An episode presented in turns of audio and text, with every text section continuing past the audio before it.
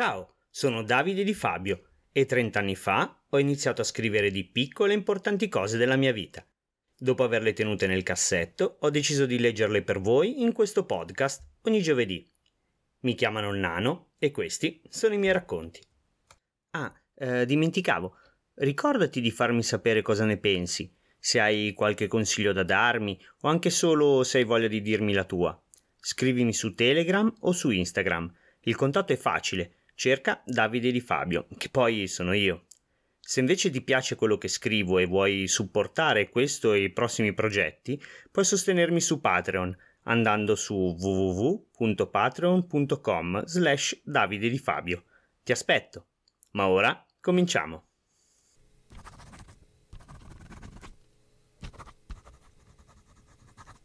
Ne abbiamo tutti e tutte sono legate indissolubilmente a momenti di gioia o di dolore.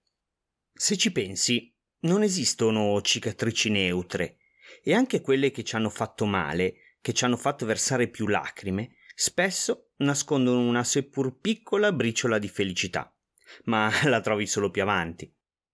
Quella che ci siamo fatti il giorno che abbiamo tolto le rotelle dalla bici, quella lasciata dal bordo del forno acceso, aperto con troppa premura, le mie mani portano ancora il segno dei denti del mio primo cane, che non a caso si chiamava Psycho, e che quando mangiava o aveva la pallina in bocca gli dovevi stare lontano.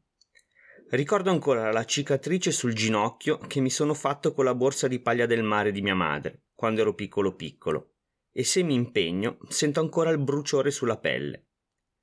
Quando dicono che il tempo lava via ogni dolore, dicono la verità, però tutti sappiamo quanto sia difficile la strada che ti riporta a sorridere di nuovo.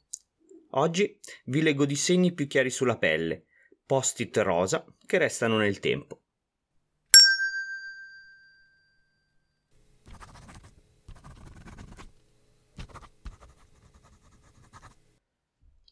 Le prime cicatrici ce le facciamo da piccoli.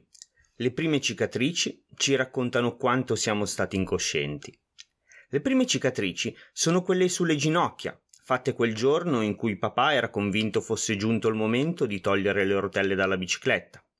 I segni da bicicletta, se ci sono, dimostrano o che papà si sbagliava, o che poi ci abbiamo preso troppo la mano, che a pretendere troppo da quella mountain bike ci si fa male, che quel fosso era davvero troppo largo e che ci aveva visto giusto quel tuo amico che credevi solo un fifone ma le prime cicatrici sono anche quelle che dimentichi più in fretta, perché poi le ginocchia e le mani diventano protagoniste di scontri epici al campetto dell'oratorio, fatto di ghiaia e polvere.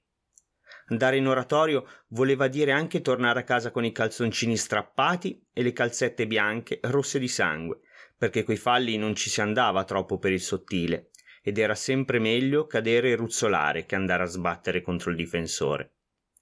Poi ti accorgi che non sei più un bambino e con te cambiano anche i segni che porti addosso e ogni cicatrice comincia a diventare importante, comincia a darle un significato particolare. Perché ci sono tagli banali, ma ci sono anche segni di cui vai fiero, segni che raccontano storie. Ognuno ne ha qualcuno a cui tiene particolarmente. È come quelle magliette che non vuoi buttare via perché ce l'hai da anni e ormai ci sei troppo affezionato, o perché te l'ha regalata una tua ex a cui tieni ancora. Quelle magliette ormai infeltrite così tanto che il cotone sembra carta vetrata e le maniche sono deformate e il collo tutto smangiucchiato, tipo invasione di topi.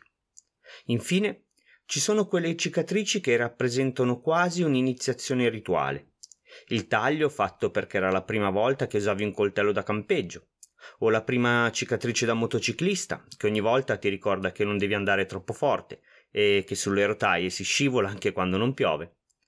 Lo sbrego sul mento della prima barba che ti sei fatto di corsa, quando hai capito che sì, il rasoio elettrico magari non funziona così bene, ma è decisamente meno pericoloso.